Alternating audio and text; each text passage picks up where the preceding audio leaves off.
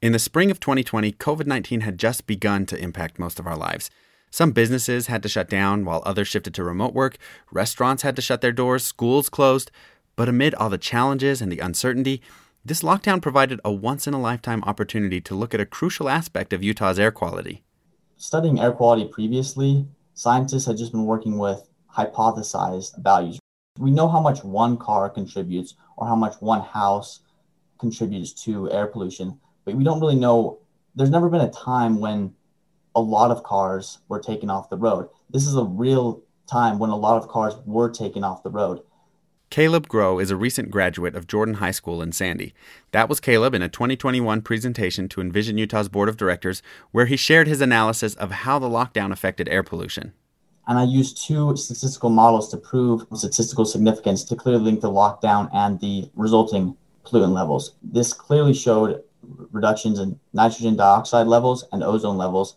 And in the month directly after the lockdown, from March 16th to April 13th, there was a 40% reduction in traffic on average, which led to a 28% reduction in nitrogen dioxide levels.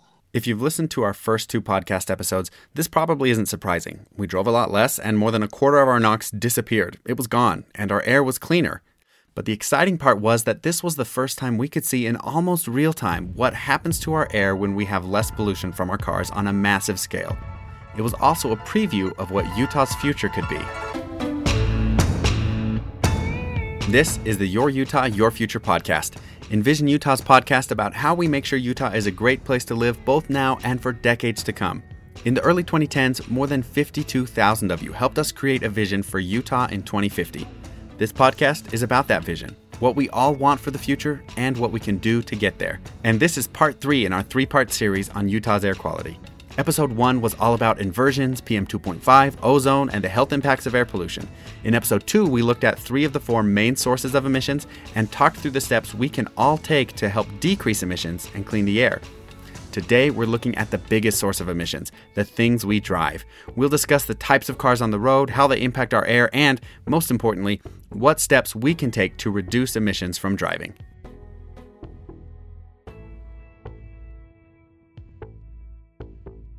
First, a bit of review. In our last episode, we talked with Glade Sowards from the Division of Air Quality about the primary categories of emission sources in our state. The biggest contributor to our PM 2.5, NOx, VOC, and SO2 are our mobile sources, our on road mobile sources, and that's things like the cars and passenger trucks that we drive to work or to the store. That's followed pretty closely by area sources, which includes things like our homes and commercial and institutional buildings, things like furnaces, fireplaces. It's really kind of a catch all. That's followed by uh, point sources. Those are our large industrial sources, things like mines, refineries, large manufacturing facilities. And then the smallest of our sort of four big categories is what we call non road mobile sources. And that's things that move with an internal combustion engine but don't travel on the highway. On road mobile sources make up a little more than 40% of our total emissions today. It's the single biggest source of emissions. To reduce those emissions, there are basically four things to consider what cars and trucks we drive, what kind of fuel we put into those cars and trucks, how much we drive, and how we drive. Let's start with what we drive. There are several classifications of cars to think about. To help sort it out, we spoke with Jon Miller. He's the general manager of Mark Miller Toyota and an Envision Utah board member. He explained that first, we have internal combustion engine vehicles. So, what has been around forever, which is just you put gas in it and you go. Today, this is what most cars are. More than likely, this is what you've spent most of your life driving, and there's a good chance it's what you drive now. Second, there are hybrid vehicles. Hybrids still have a gas powered engine that are also powered by electric. The combination of the two greatly enhances both emissions and fuel economy. There's a growing number of these on the market. They're a combination of gasoline fueled engines and electric motors with a battery. Some run the electric motor with the engine to make it more efficient, others can switch between the combustion engine and the electric motor. Then the third classification is plug in hybrid vehicles. And that's just what it sounds like hybrid vehicles with a battery that you can plug in. Still going to have a gas powered engine, but has greater battery capacity, which allows it to drive a fair amount of distance on the electric only side. And finally, there are electric vehicles. So an electric vehicle has no gas engine and is 100% based on the electric battery packs. Electric vehicles are considered zero emission. Now, it would be nice if we could say that these four classifications fit perfectly on a pollution spectrum, with internal combustion on the dirty end and electric vehicles on the clean end, but unfortunately, it's not quite so cut and dry. To understand why, we need to look at smog ratings.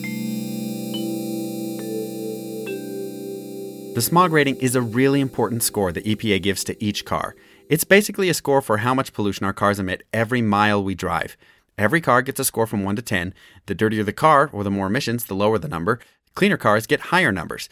Electric vehicles, for instance, have a smog rating of 10 because they have no tailpipe emissions. Even a few points on the smog rating scale can make a big difference. A car with a rating of 7, for example, is certified to pollute almost 60% less than one with a rating of 5. That's the equivalent of deciding not to drive at all four days out of the week. Here's where this gets more complicated. We're accustomed to thinking about cars in terms of gas mileage or fuel efficiency, but great fuel efficiency doesn't necessarily mean a good smog rating. In other words, the things that make a car a hybrid model are not the things that lead to better smog ratings and make it cleaner. Of course, the better miles per gallon of a hybrid does mean burning less gas to go the same number of miles, and that does decrease greenhouse gas emissions, but it's not the biggest factor in emissions that contribute to Utah's PM 2.5 and ozone pollution. That said, hybrid models tend to have higher smog ratings than their non hybrid counterparts. But if the type of car doesn't necessarily determine smog rating, what does? The catalytic converter. You have the muffler at the very back that is going to suppress most of the noise. And then in between that, you're going to have anywhere from one to three catalytic converters. And there's a metal within a catalytic converter that just helps it dissipate and reclaim the nitrous oxide and lower that coming out of the out of the vehicle. Basically, as exhaust flows out of the engine, it goes through the catalytic converter, which has a honeycomb like structure that, as the name implies, acts as a catalyst to break up more dangerous or harmful chemicals into less dangerous or harmful chemicals. Now, what you'll sometimes find is that a small, cheap, lightweight car, one that might get excellent gas mileage, can have a relatively low smog rating. One of the reasons it's cheap is probably because it doesn't have the best and most expensive parts, and skimping on the catalytic converter means more pollution per mile, so a worse smog rating, like a 4 or 5. On the other hand, occasionally a larger premium vehicle with better components but with low fuel economy could have a better catalytic converter, produce less pollution, and have a better smog rating, something like a 7. In other words, it's hard to guess your smog rating. The only way to know for sure is to look it up. Our partners at UCAIR have an easy tool to do that. Go to ucair.org and click Quick Links and Tools at the top of the page, and you'll see an emission score tool where you can enter your year, make, and model and find your car's smog rating. That's ucair.org. And if there is a rule of thumb about smog ratings, it's this older cars are generally much dirtier than newer cars. In fact, in 2018, the EPA had to change the smog rating scale because newer cars were so much cleaner than older ones. And you can't even get a smog rating on any car made prior to 2004. But still, the best way to know for sure is to look up the smog rating for your car or any car you're thinking about buying. Fortunately for everyone, this trend of cars getting cleaner doesn't show any signs of stopping. Toyota will have a hybrid model for basically all of its makes in the next few years, and all their hybrids have a smog rating of 7.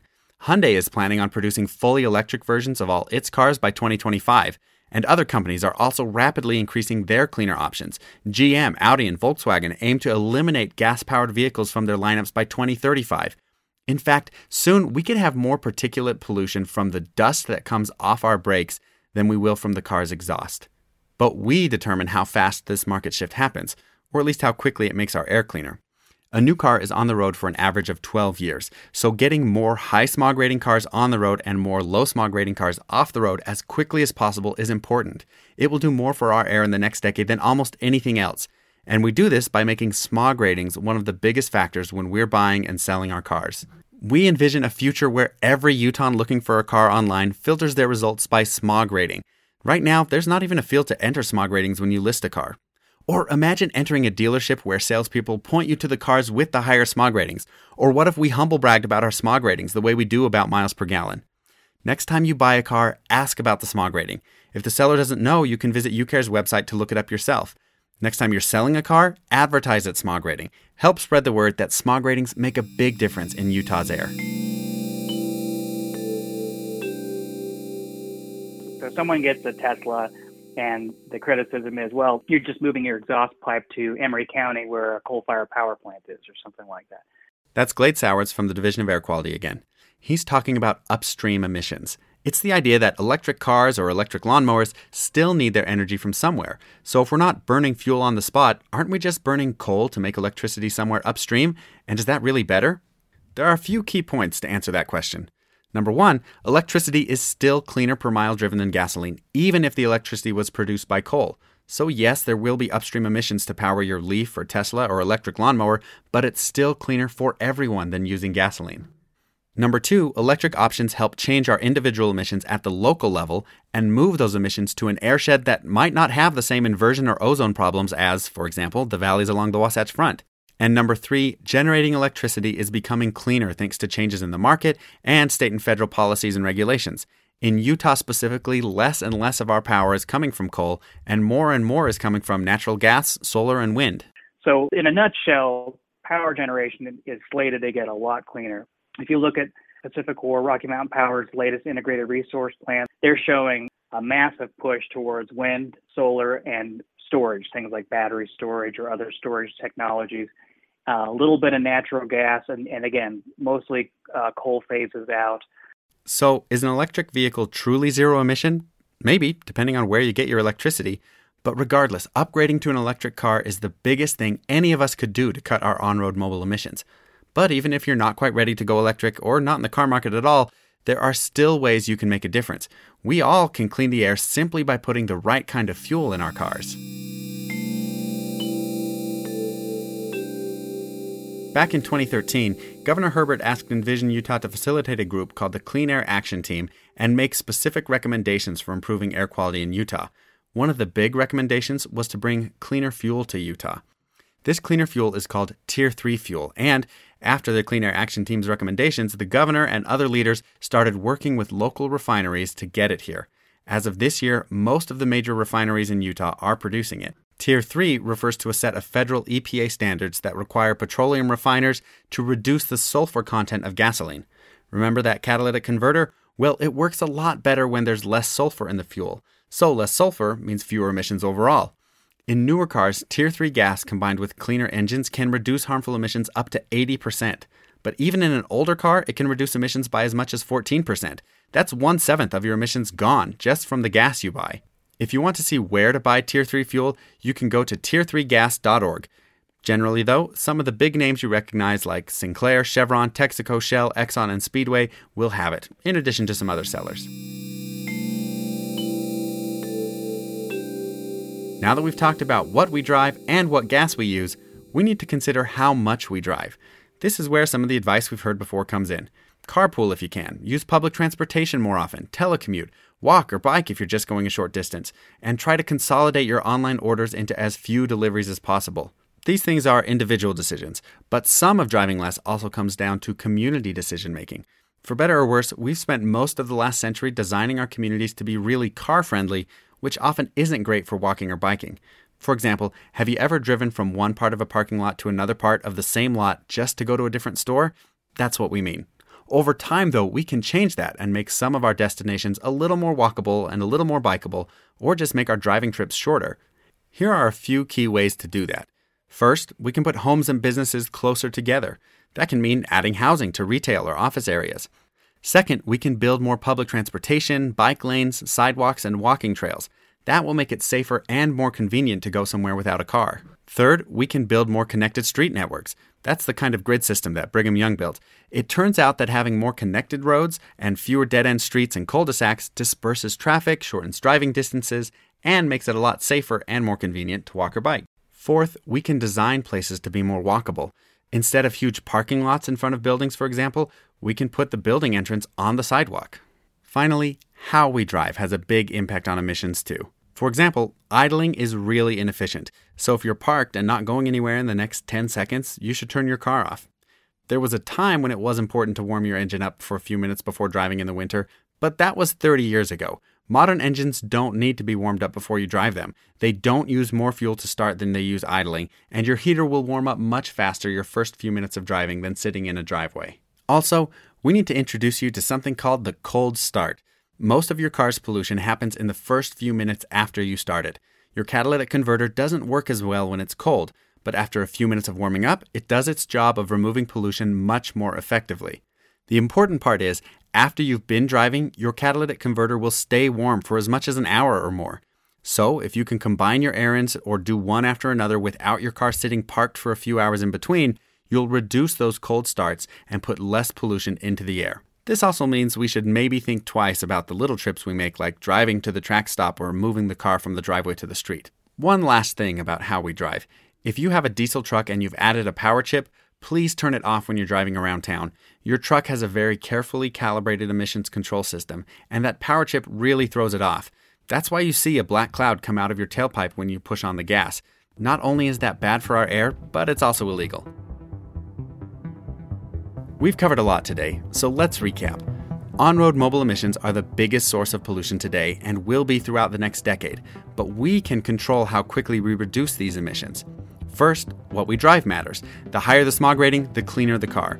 Second, the fuel we use can also make a big difference. Use Tier 3 gas whenever you can. Third, how much we drive matters.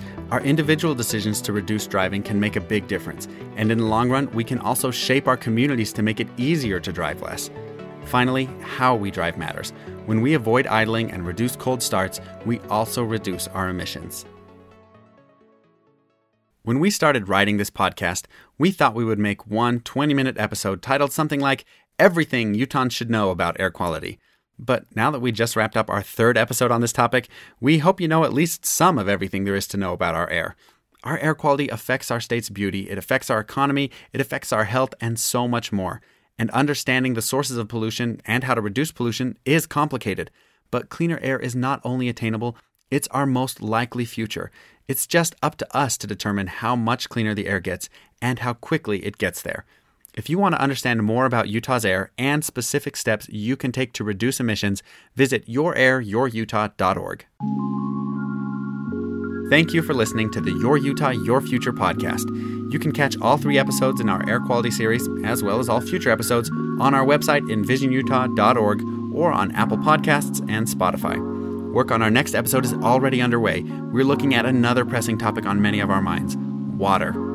Special thanks to Caleb Grow, Jon Miller, and Glade Sowards who helped with this episode. This podcast is an Envision Utah production made possible by Envision Utah's supporters and the many, many Utahns who have worked with us on air quality issues over more than two decades. This episode was written and produced by Shayla Adams, Nate Brown, Ari Bruning, and me, Jason Brown. Be sure to share this with your friends and family, rate us on Apple Podcasts, and join us next time as we dive into the future of water.